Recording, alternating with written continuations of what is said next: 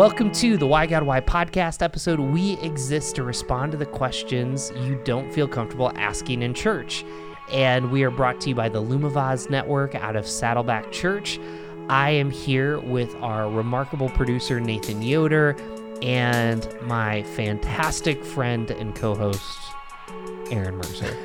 Thanks, Peter. It's good to be on with you. By the way, we're looking very. Uh, I know this isn't Christmas time, but we look very Christmassy today for some reason. I don't know. Well, you know, we should celebrate Christmas every day. There you go. All right. Oh, we'll boom. uh, anyways, what a great way to start. We are asking the question why can't we get along with our neighbors of other races? We're very excited to have uh, author and professor Dr. George Yancey. Uh, he recently published uh, the book Beyond Racial Division. As always, we're thankful for Krista Clayton from InterVarsity Press. Uh, two weeks uh, starting after this podcast, you have a two week window to buy this book with a 30% discount by using Why God. And um, we're just really you know, we've kind of been on a journey on this podcast um, in talking about uh, racial reconciliation. And, you know, to have George back on again, he was talking with us about politics during our last election. So he just kind of signs up for all the tough tough episodes. well, I, I'm really thankful for this opportunity, uh, Dr. Yancey. I'll, I'll, try to call you George. I know that's it's hard though because I'm you know talking to a professor. I don't know if I could do it or not, but I'll try. Um, but I really appreciate you being on this uh, this this conversation with us. And I know you were on the Why God Why podcast uh, a while back, uh, but that was it was really before I'd started doing a lot of these with with Peter. Um, and you know I've I've read about you, but I'd love to hear some more of your story. Maybe that maybe our listeners would too, uh, just to hear how you, uh, where you came from, how you got to this place, and how you got to wanting to write this book. Sure. So, I mean, you know, I've been talking about racial issues for what I'm trying to say whether it's two or three decades. I think it's three decades, so I, am old. Uh, but I really uh, spent uh, like about 2010, I decided that I didn't want to write about race anymore or, do research on it. I want to study other things. I didn't get back into it till about 2020. And of course, you know, it was George Floyd, it was Arbery, you know, maybe it was the pandemic. but uh, I think God worked within me to really want to get back into this. And, and I guess part of it is uh, my driving force is the question I ask is Does my Christian faith have something to say about race that you don't see otherwise uh, or easily see otherwise? And I came to the conclusion yes, it does. And but I don't see Christians doing it. So I, I just want to, uh, you know, say, hey, we don't have to do what the rest of the world does on, on racial issues. We can do something different, something that, that's more effective, that works. Uh, and and so that's been sort of where I'm at today. I, you know, I love when you kind of paint a picture for us. Uh, usually we don't jump this direct, but why don't you paint for our picture, paint a picture for our listeners about how you're processing through being a follower of Jesus, how that relates to racism, and what you just talked about there, because that's pretty powerful. And I think we should kind of sit with that as you kind of process for our listeners. Okay, so uh, you know, I guess in one sense, my understanding of race really happened in grad school. Uh, in grad school at the University of Texas, uh, very secular, so it wasn't like a lot of deep biblical thinking. But in grad school, I, I learned about a more secular mi- mindset in the Enlightenment movement and in today, where we as humans have the power to create some version of paradise. And, and you, you, can see in the works of Marx and, and some of the other, uh, in, you know, Enlightenment thinkers that, that were out there that we, you know, if we use reason, rationality, we will figure it all out and we'll create paradise. As a Christian, when I was learning this, I was like, wait, that's not what I believe. Uh, in fact, I think the evidence shows otherwise that humans are not capable of creating paradise for I don't even have to go to the Bible. I mean, you can look at group interest theory. You can look at ethnocentrism. You can look at, you know, confirmation bias, how we tend to cr- create societies that work for us and not against, and against other people. And so, you know, at that point, I saw a, a fundamental difference between Christianity and humanism. And and why this pertains to race. So when I dived into in studying race, when, when I got involved into really wanting to deal with something with race, that perspective came to my mind. And it occurs to me, what we so often see in our society is this group or that group says, look, you do what we say, and that deals with racism. That's the same perspective of, hey, we can create paradise. Rather, what I what I think God wants us to do is to learn from each other because we all have our our, our, our narrow mindedness, our, our fallacies, the way we see things. And we learn from each other, we can build on each other's ideas. And yeah, it'd be great if God just came down and said, Hey, I want you to do A, B, C, and D. But I think there's a reason why God doesn't do that. I think God knows that if that was taking place, then what will happen is I have the answers, you do A, B, C, and D, and you follow me and and and rather we need to learn from each other. And I, I think that that's just missing today in our racial discussion. Mm. It's I have the answers. You need to do what I say or what my group of people say, and then we solve racial problems. I don't think they get solved that way. Hmm. I, I, think they get solved when we can have what I now call collaborative conversations with one another, where we build on each other's ideas, and, and that's goal oriented, that finds solutions. I think that's how we get past this. I, I don't think we get past this any other way. You you uh, you mentioned you've been you had been talking about this for a number of decades, um, and then you know really wanted to get you know talking about it a lot more, especially in, in recent years. And I know you just mentioned uh, the importance of having group conversations about um, about racial matters, about racial division. Um, some of these really tough issues our our country has been dealing with for a long time, um, but in particular the last several years, it's been accentuated. I'm curious what you know as as you have seen. I felt like there was a t- there was a period of time when there were a lot of conversations that were happening, um, especially in 2020 uh, and and uh, 2021. Um, what have you seen come out of those? And I'm also curious: Do you think that those conversations are still going strong, or is this something that is cooling and it shouldn't? I mean, what what's your perspective on that? I think there's been a lot of talk about racial issues. Hmm. Well, I don't think there's there's been a lot of productive conversations on racial issues. You know, there's been a lot of people who talk to others and tell them what they want to do, hmm.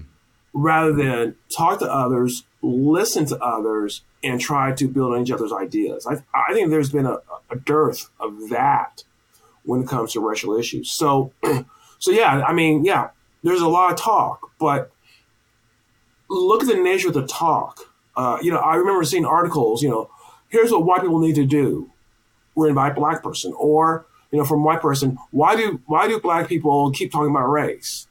So that's not that's not having conversations. So there's been talk, but has there really been conversations? And I think there there's not been enough conversation. Do you think that do you think that there are um, terms that I mean, what, what's getting in the way of a I, I totally resonate with you about talking about there, there's lots of people i feel like this is in the social media age too there's a lot of people who just talk past each other a lot and maybe aren't listening very much and, and for a conversation you need both speaking and listening.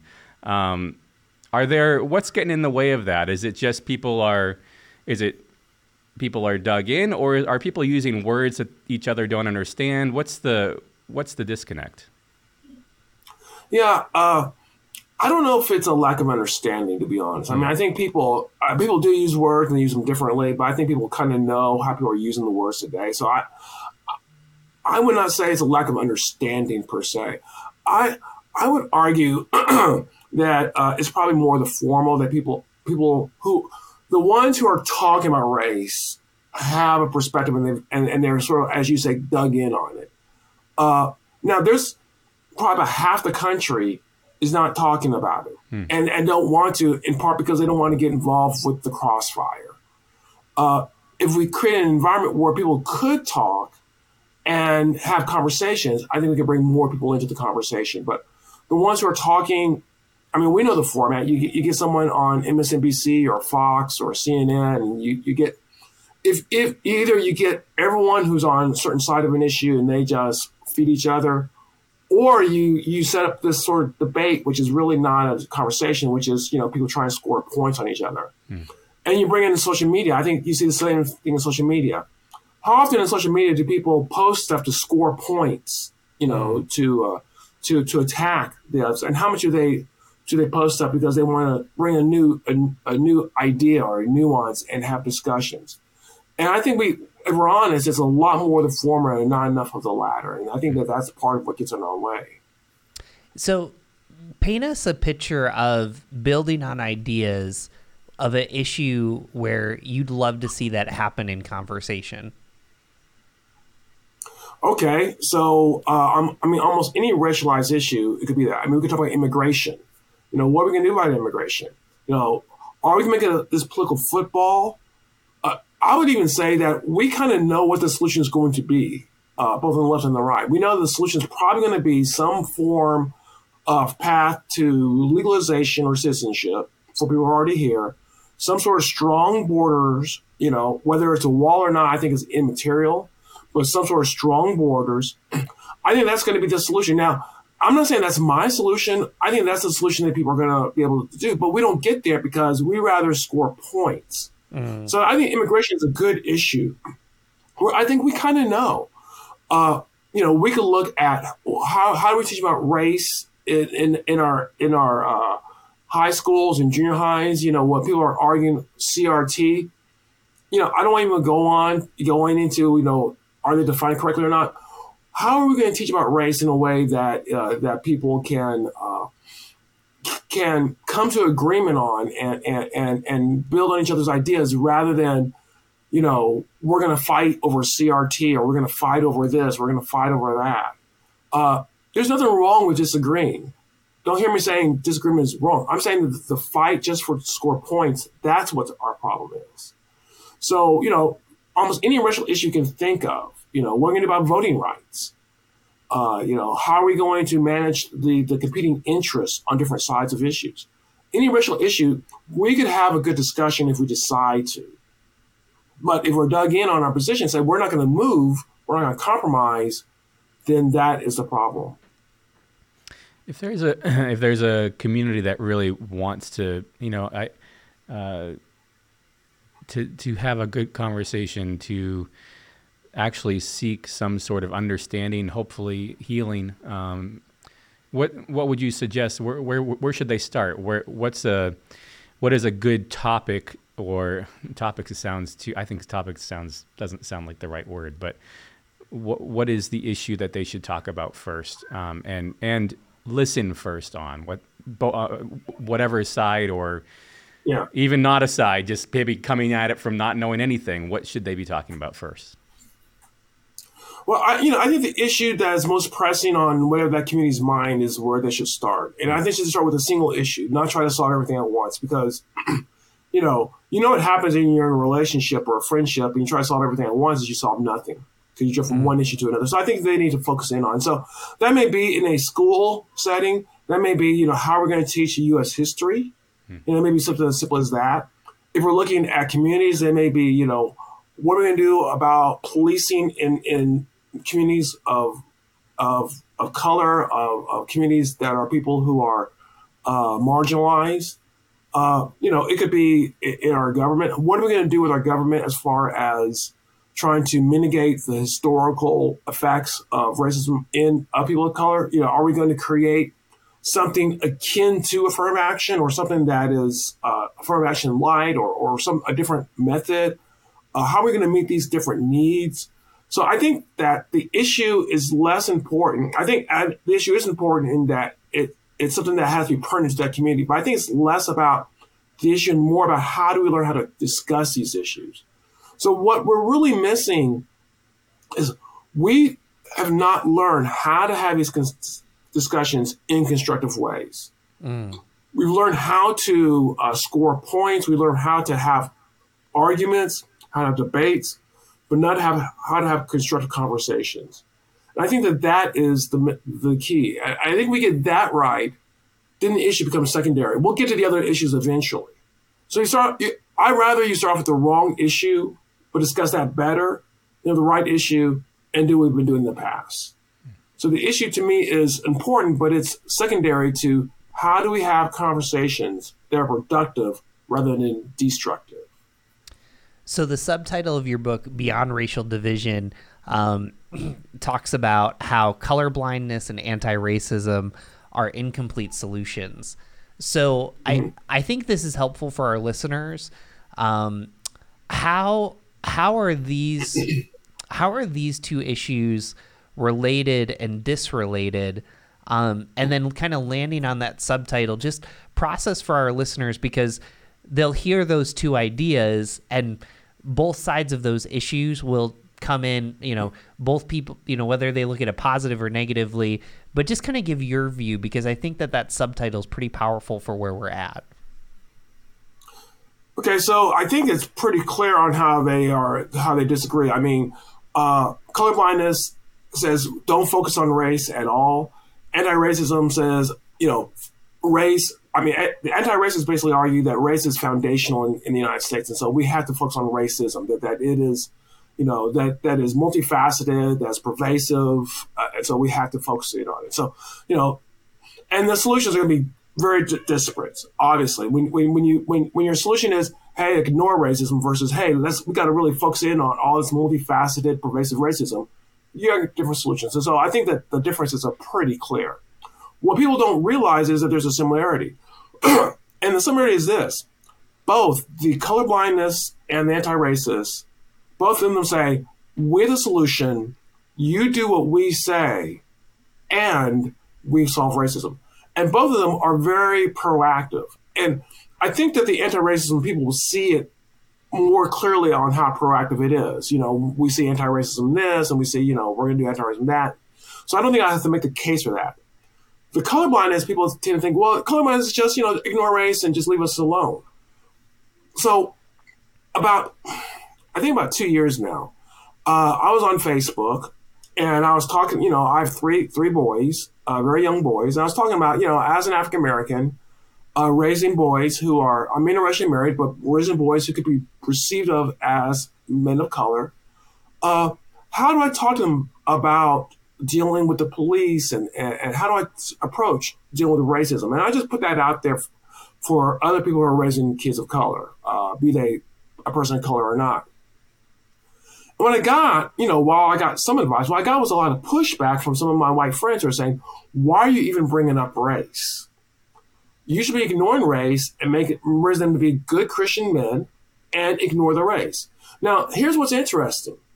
Uh, what they were doing was not just saying to themselves, look, I'm going to raise my kid to be colorblind and, and that's good. They're saying, I should raise my kid to be colorblind. Mm. This is, when you think about how intrusive that is, you know, that's saying, hey, it's not enough for me to raise my kid. Everyone else has to raise their kids to be colorblind. Colorblindness is also intrusive. It's also saying you do what we say and we solve racism. So in that way, they're both similar in that they're both built on the enlightenment idea that we can create utopia as humans and we can figure out the solutions and then impose those solutions on other individuals. And that they really are the same, even though they come to very different answers as to what those solutions will be. So let me let me kind of come back to that Facebook question. Um, you know, Aaron and I are parents. Um, we'll just talk specifically of me. I, I have two daughters at the recording of this podcast. They're both about to have birthdays. They're going to be two and five. Um, as somebody that that studies sociology and anthropology, you know, this is what you do. You know, what encouragement for me would you give on even kind of having starting conversations you know about this because i i think it's important because at one point you know my daughter's probably going to come back from school and talk about an issue you know how would you encourage parents i think it's pretty powerful just to hear your perspective on that yeah so uh you know when it comes to the parent thing so your your kids are two and five so they're a little bit younger than mine uh, my kid, is, my oldest is seven, my second is six, and my the baby is is is four. Uh, you know, so parenting is a challenge, as you well know. Uh, anyone with kids know parenting is a challenge, and, and, and a challenge on, many fronts. And of course, the racial front is one of them. So here's what my wife and I here's, and I don't say this as an expert, even though I study this stuff. When it comes to parenting, I'm I'm I'm you know I, I'm a, I'm a novice like everyone else. Uh, this is the first time I've had a seven year old. Next year, the first time I had an eight year old, and that sort of thing. So, different challenges, all that sort of stuff. You know, you think you know how to parent until you become a parent. It's that it's that sort of thing. So, I, so I, always hesitate to give parents advice, uh, and uh, there's not a real lot of great research out there, from my point of view, on how you raise kids in a way that I I would want my kids to be raised on racial issues. So I'll just tell you, I'll just give you a couple of things that we're doing, and you can take it for what it is. First thing we're doing is we're exposing our kids, you know, our, our boys to uh, to racial issues. Now, we're, what we're not doing is we're not sitting them down and going, hey, you know, uh, uh, blacks cannot vote reasonably until the, the, you know the 1960s and 70s. We're not we're not going we're not going all into slavery. Although they will read some books that contain some of that in there. But we're, we're taking them, you know, we, we just took them a couple of weeks ago to MLK uh, walk and, and, and, such. I won't say it's a protest, but it was a walk and celebration in, in a sense. We'll take them to Juneteenth. you know, the topic will come up and we'll discuss the topic. Uh, we, we, uh, we did have this book. It was a cool book that had no words, but it showed a, a, a girl hiding a runaway slave. And so so we let the conversation come up naturally. We don't try to force it on them, but we expose them to it so that it will come up. Uh, you know, and so I think that that's you know that that's a, a, way we want to do that. As it comes up, then we try to put our values in, into our into our boys. We try to discuss, you know, we discuss the reality of race, uh, what what happened in the past, We've not gone to really discussing because they're still young about institutionalized or structural forms of, of, of, racialized society and how they may impact people. We will, I, I think, we will get to that. But at seven, there's he's he's not ready for that yet. But we're exposing him to that. The other thing that I, that I think that we're doing, which once again, you know, this is trial and error for us, and I think this is going to help them in a lot of phases of life we used to, when there was conflict, step in, adjudicate the conflict, and decide who was right and who was wrong. And there are times in which you have to do that. You know, when one boy hits another boy, there's no, hey, you know, I mean, you have to address the violence. And then if there's something else, then you address that. But that has to be addressed first. But as much as possible, what we want to do is have the boys work it out together. Mm. Uh, and the reason why we want to do this is we want them to learn the skills of how to take into consideration someone else's perspective and find solutions that everyone can live with. And so we're getting better at it, and they're getting better at it. You know, they sometimes sometimes they can't find. A lot of times they find solutions. You know, they're arguing over toys and who has what, and rather than saying, "Okay, you're gonna have this, you're gonna have that," we ask them to work it out. And at first, it seems like it's kind of lazy. I mean, you're a parent, you should go in and you should, you know, go ahead and parent. But actually, it actually is working out because we're giving them principles. We're, we're, we're, we're you know, say, hey, have you thought about what he needs? And, and, and how can we make this fair for everyone? Everyone seems fair.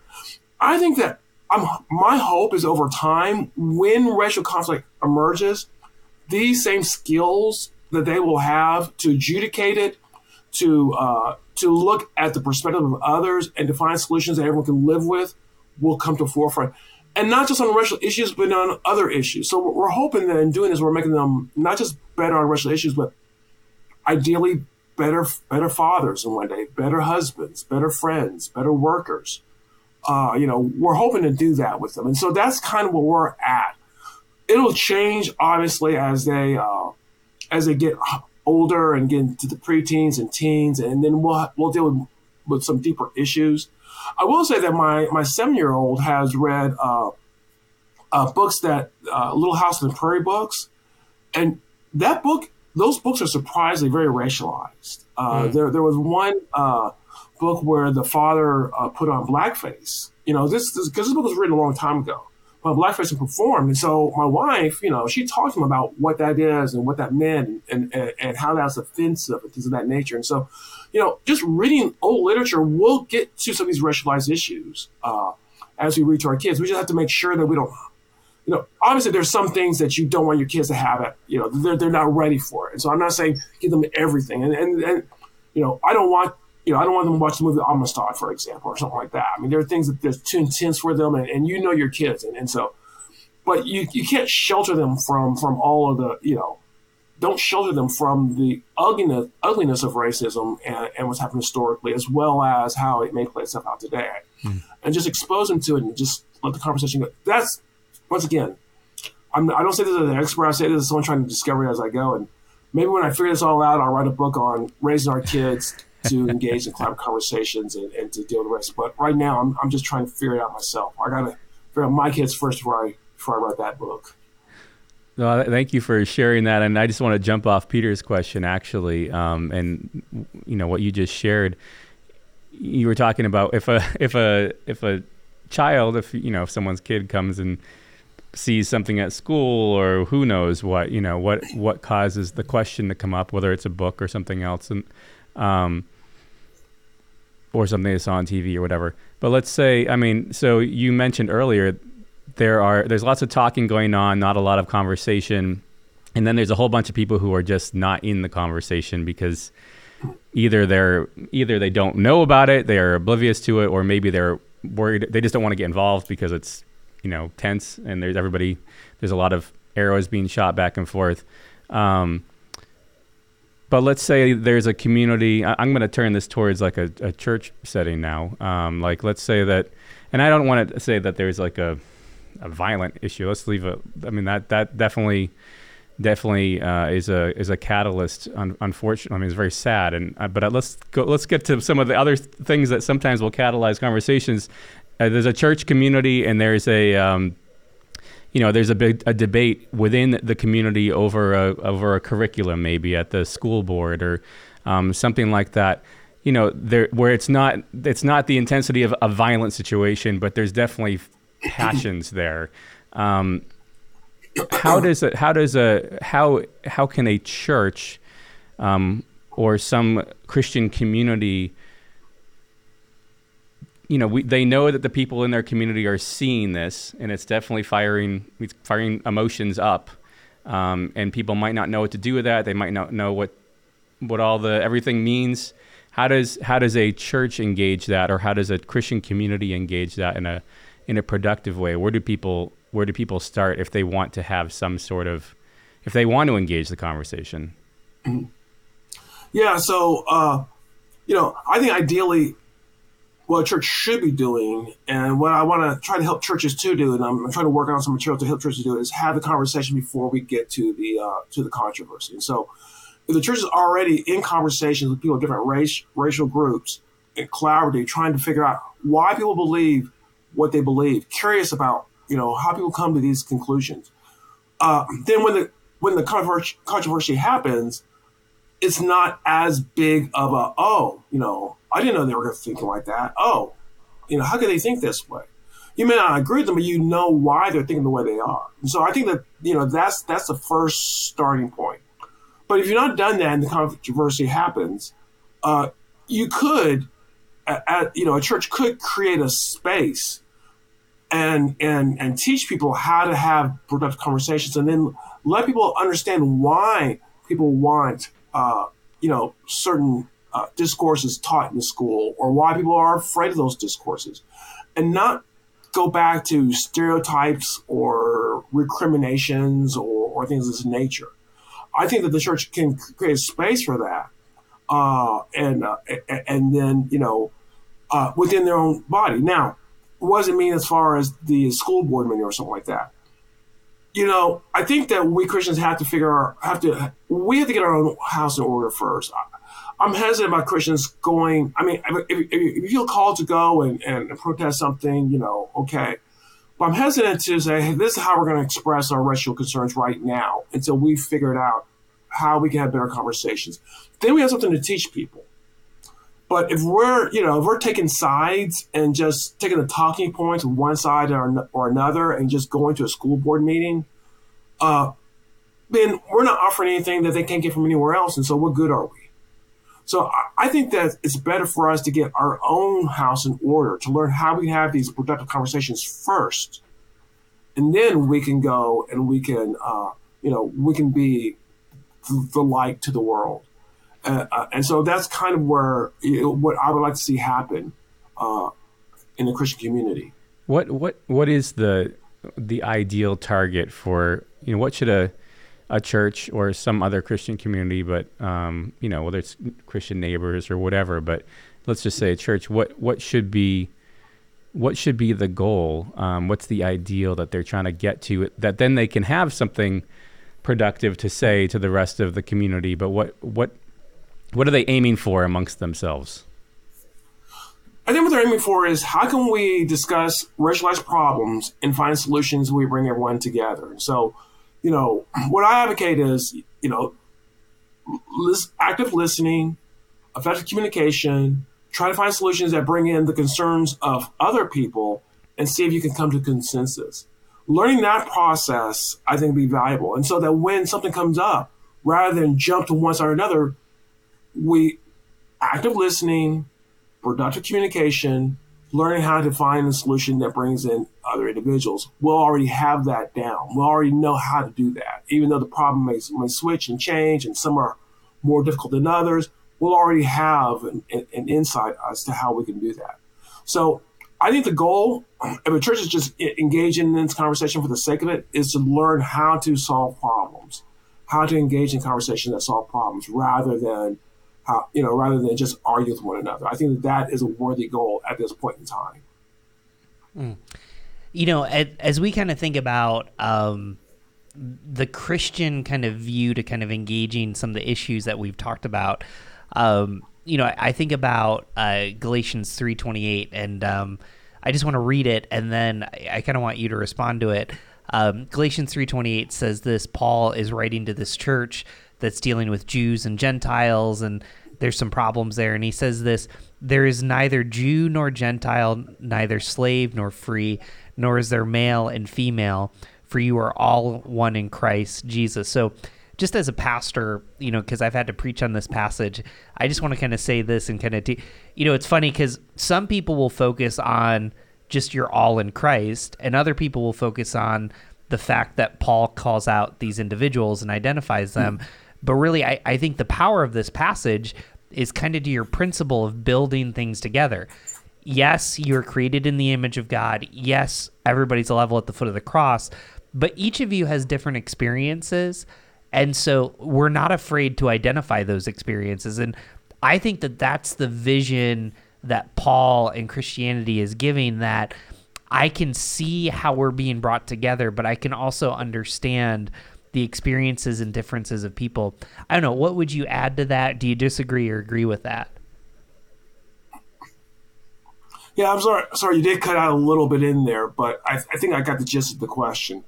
Uh, you know, the way I see that passage is what, what I think Paul is saying is that everyone is an image bearer, mm. and no matter what your status is in there, so everyone's an image bearer, and I think that it has profound implications as to how we treat people, because what it, I mean, one of the implications which is is is you know a challenge is if everyone's an image bearer, then no one has to do anything to earn my love. Mm. They're image bearing Christ, and therefore I I should love them no matter what they do. Uh, so this is really a basis for agape love. That that uh, it also means that I should be concerned with what concerns them, even if it doesn't concern me even if it's even if it's not something that I particularly care about. If they care about it, if it's impacting them, I should care about it. Mm. And and so to me, this really changes not just race, but just how we should be approaching one another and how we should be treating one another. Uh, you know, it's it's impossibly polarized, I believe, if I see everyone as an image bearer, because I may disagree with them. Uh, I may, you know, I may they they may not appreciate what I'm trying to do for them because they may say, well, that's not that's not how I experience love, and, and, and that's fine. But my goal should be how can I do what's best for them? How can I love them the best? And so, uh, you know, and I think that this is part of of my approach towards club conversations because if I'm trying to find a solution for me and my group, and I, I, don't care what happens to your group as long as my group is taken care of, then that's not a Christian solution. It can't be a Christian solution. A Christian solution has to take into consideration what other people want. And to know what that is, what they think is important, I have to engage in a conversation with them where I understand where they're coming from.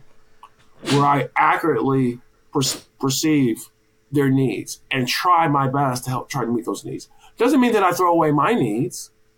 Does not mean that at all. It means that I try to find a, a way that I can, and this is what I'm trying to teach my, my boys. Can you find a way that you're still happy and they're happy too? Because that's sustainable. Then they then they play a long time. But if one of them one of them is not happy, he's going to create havoc. And then you know there's always an arguing. And of course, you know you, you all know this that, that there's not peace in the house when the boys are arguing all the time or the kids are arguing all the time. And so, but if we if everyone is satisfied, even if they don't get everything they want, they're satisfied, then we have peace and people are are, are happy. That should be where, where we're at. Uh, unfortunately, we're not that way a lot of times. Uh, we think that the goal is to maximize what we can get for us or our group.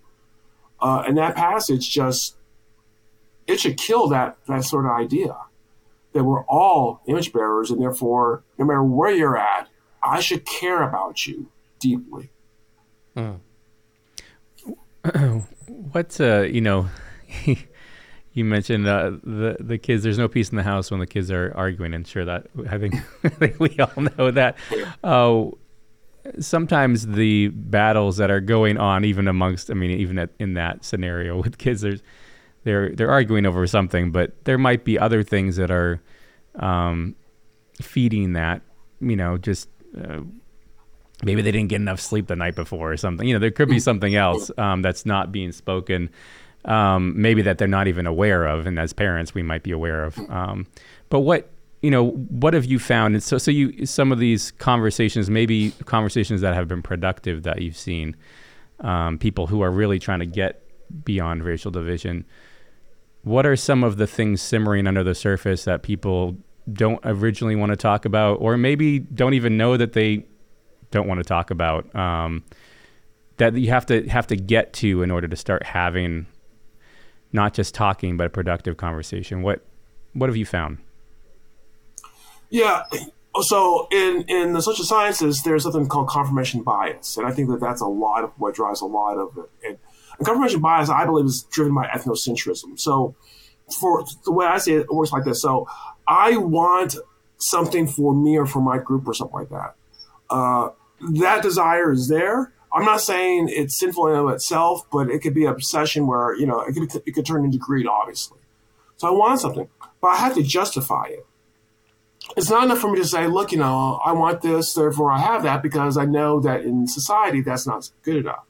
So uh, confirmation bias, so that's ethnocentrism. Confirmation bias is our tendency to to to uh, look at uh, ideas and, and data and evidence that we like in a more favorable light than, than and, and so we we we emphasize the information that that uh, conforms to what we believe or what we want, and we de-emphasize the one that doesn't and you know, I use this sort of as an example in my in my my classes. I, am not talking about confirmation bias, but I think it's a good illustration for that. So if you're following a sports team and uh, you, they're playing basketball, you know, and the guy drives in the lane, another guy gets in the way, and they run to each other. Whether it's a charge or whether it's whether it's a uh, a blocking foul depends on confirmation bias a lot of times. And, and mm. when we all done this, when our team when our team's in defense, we're looking for all the evidence that was a charge. When our team's on offense, we'll look all the evidence is blocking. And so we want to we want to say the refs, you know, have uh, have have not been good to us because we want to justify that that they're ripping us off. Uh, unless we get the call that we want, then the refs, of course, are, are, are great. That's confirmation bias in, in, a, in, a, fun sense. But we do that. We do that with our political views. We do that with our religious views too. To be honest, uh, you know, it, it's hard to get away from confirmation bias. I think that this is an underlying thing, and so when people discuss, I, I you know, I was just uh, reading uh, something from uh, and Kendi was was talking about the uh, the, uh, the, the, the, the, January sixth uh, riots versus the the riots uh, or or confirm or or, or information. You know, in 2020, all the protests and some of them turned to riots. And so the first thing he said was, you know, uh, well, 93% of that I don't know where he gets his numbers, but 93% of the 2020 protests were peaceful. There's only 7%. And of that 7%, you know, a lot of that was the police being violent, not the protesters being violent. Now, that's kind of convenient because that doesn't come. It, I mean, I'm not trying to defend either one, but what percentage of the people in January 6th who were there for the rally were violent? Was it 7% or more? We don't know. Kendi, Kendi leaves out that information. And I'm not picking on Kendi because he's anti-racist. I'm just saying that we all do this. Mm. Uh, how do you know that, that a lot of the 7% was police initiated? You know, what's that based on? Is it based on anecdotal evidence or is it based on something systematic? How do you know that, that you know, from, from my point, of, you know, from what I've heard, you know, there's police violence in January 6th. A police shot a woman down. You know, what percentage of that was police initiated? We don't know. So we do this. We, we, we focus in on the information that makes our point look good and we ignore other information. I don't know whether Kendi's right or not.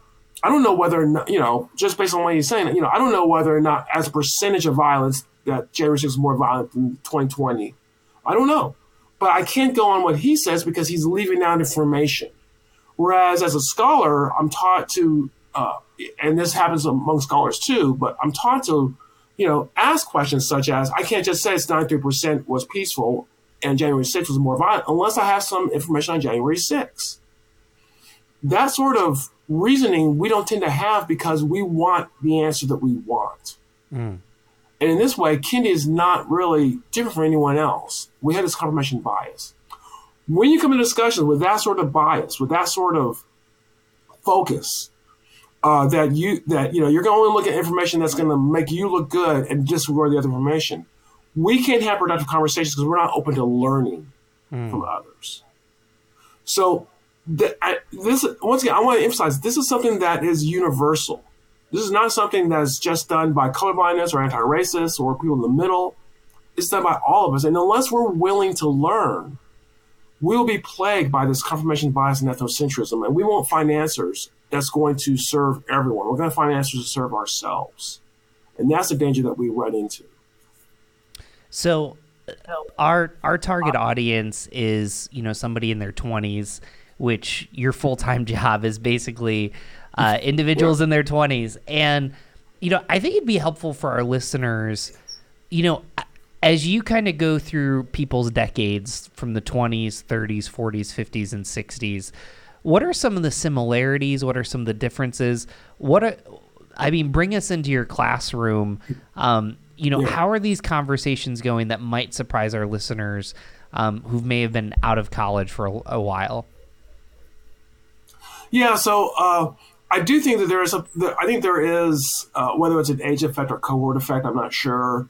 Uh, you know, I think people in the 20s do discuss this differently than people in their 60s and 70s. I think that for people in the 20s and 30s, they're more open to the notion of institutional uh, discrimination than those in their 60s and 70s. And it's understandable in the 60s, those in their 60s and 70s the big issue that they grew up with, that they struggled with, that they may struggle personally with, uh, was treating people the same, the exact same. So individualized type of, of racism. And so, and, and they, and they saw plenty of examples of that around. And so I think that they struggle with that more than those in the 20s and 30s, where, you know, they grew up in a society where it is not, it is stigmatized to say you'll discriminate against someone based on their race. Uh, you know, that to say that is stigmatized in our society today. Uh, those older, it was not stigmatized. Now it's stigmatized today, and they realize that today, but it was not stigmatized them growing up. And so for them, that's where the fight is. Uh, for those in 20s and 30s, they're, they're struggling with institutional issues. And, what does it mean? Uh, and, and, they're more open to struggling and recognizing that than those in the 60s and 70s. Uh, my suspicion, I don't have any data on this. I'm not going to just throw out numbers. Uh, and, and but my suspicion is that if you're looking at colorblindness, you're going to find that more in the, in the people who are in the 60s and 70s and less in the 20s and 30s. You'll find more anti-racism among the younger than among the older. That, that's my suspicion. Uh, once again, I don't have I don't have any numbers to back that up, but that's my suspicion. How how would you encourage our listeners? you know, especially uh, you know our younger ones, um, you know, to to maybe engage differently with, you know, the olders and elder because I think that mm-hmm. you know the the false choice is either I have to correct everything that my parent or grandparent yeah. says, or I just have to eat it and not say anything at all. How how would you encourage our you know our younger listeners that might be more sensitive to this issue to maybe deal with it in a Christian way? Yeah, you know, my advice to the young, be my advice to everyone really is uh, if you're running across someone who you disagree with racially, you should approach them not, and at least initially, not with an attitude of confrontation, but of curiosity. In other words, you should be curious why does this person believe the way that they believe? And you can be curious in a way where you don't have to feel like I have to believe what they believe, but why does this person believe the way that they believe? Uh, how do they come to that conclusion? You know, it makes sense to them. Why does it make sense to me? If you do that, then you'll learn more about who they are. And hmm. if you want to persuade people, and this is going to be a much more effective than what we do on social media because people are not persuaded when you insult them. Surprise, surprise, uh, on social media. Uh, I mean, you, you persuade people by building rapport. So if you're talking about your relatives, hopefully you already have some rapport with them by uh, by acknowledging when they have a good point, by accurately understanding what they have to say. Because if you, if you are, if you're, you know, if someone uh, disagrees with you on something, say, let's just say uh, on immigration, and you go right in and say, "Oh, you do this because you don't like Hispanics," and and they don't see themselves, and that's not how they see themselves, and it may be true that they don't that that's not true about them. Then they're not going to be persuaded on your point of view. They're going to say, "Well, you don't even understand where I'm coming from, so why should I listen to you?" So you have to understand accurately what, where they're coming from. Uh, you know, I had to find areas of agreement research has shown that this is this is uh, how effectively we persuade other people.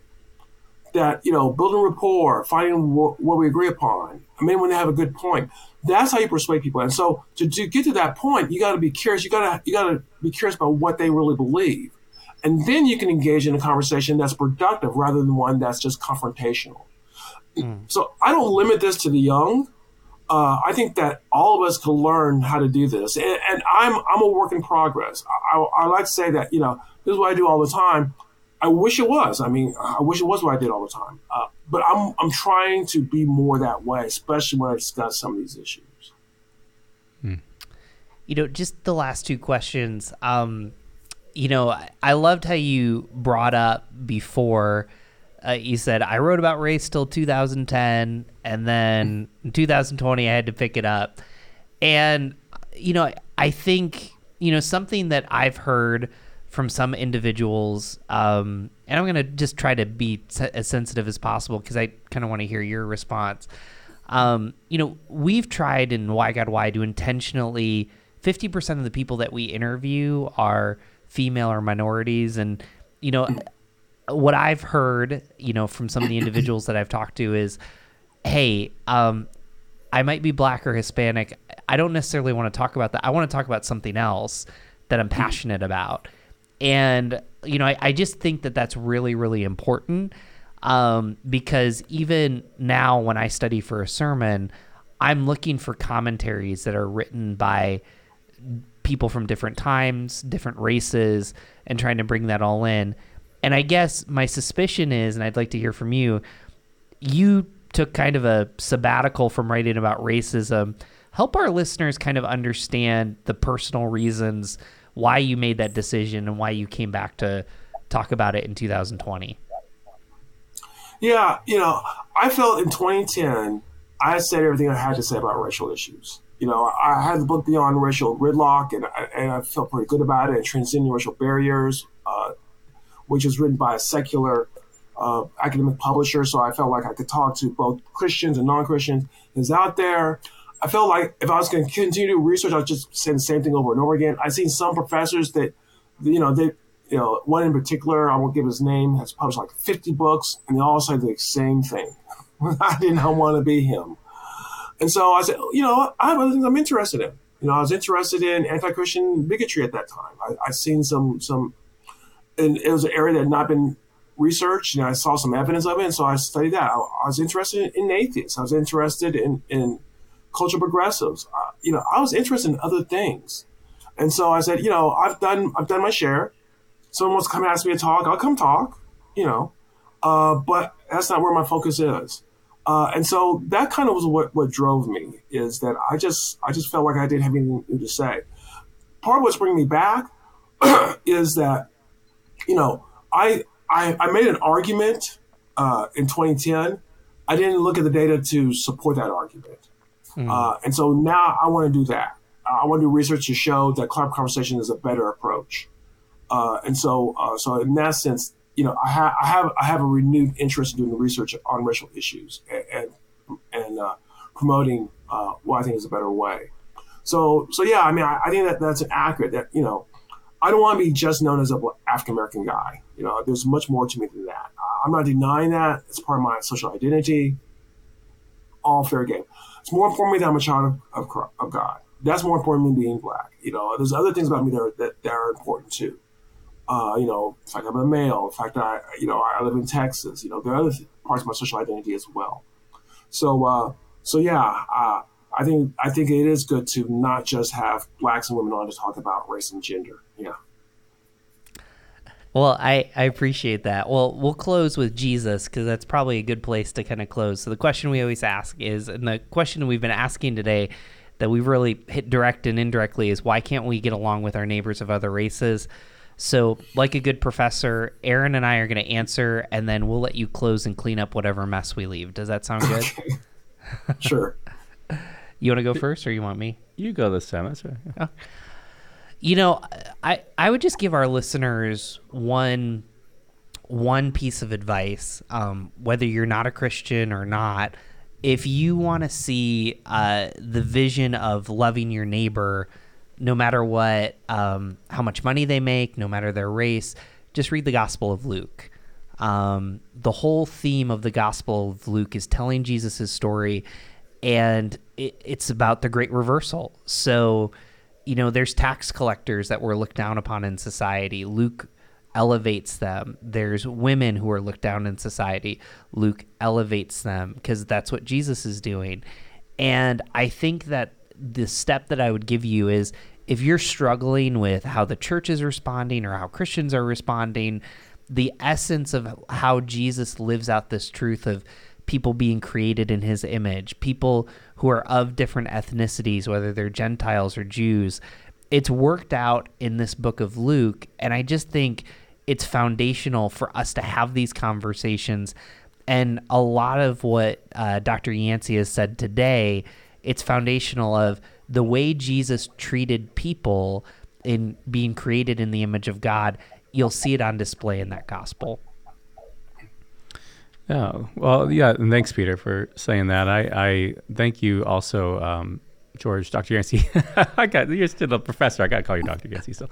Um, thank you for being part of this conversation today. Um, you know, I think Peter, it's an important matter, and important subject. Um, and and you're right. We kind of we hit that question uh, indirectly and directly throughout. At the end of the day, I think you know Jesus wants us to. He calls us to to to love our neighbors, and maybe some of the reason whether it's whether you know why can't we get along with neighbors of other races? That's the title of the podcast.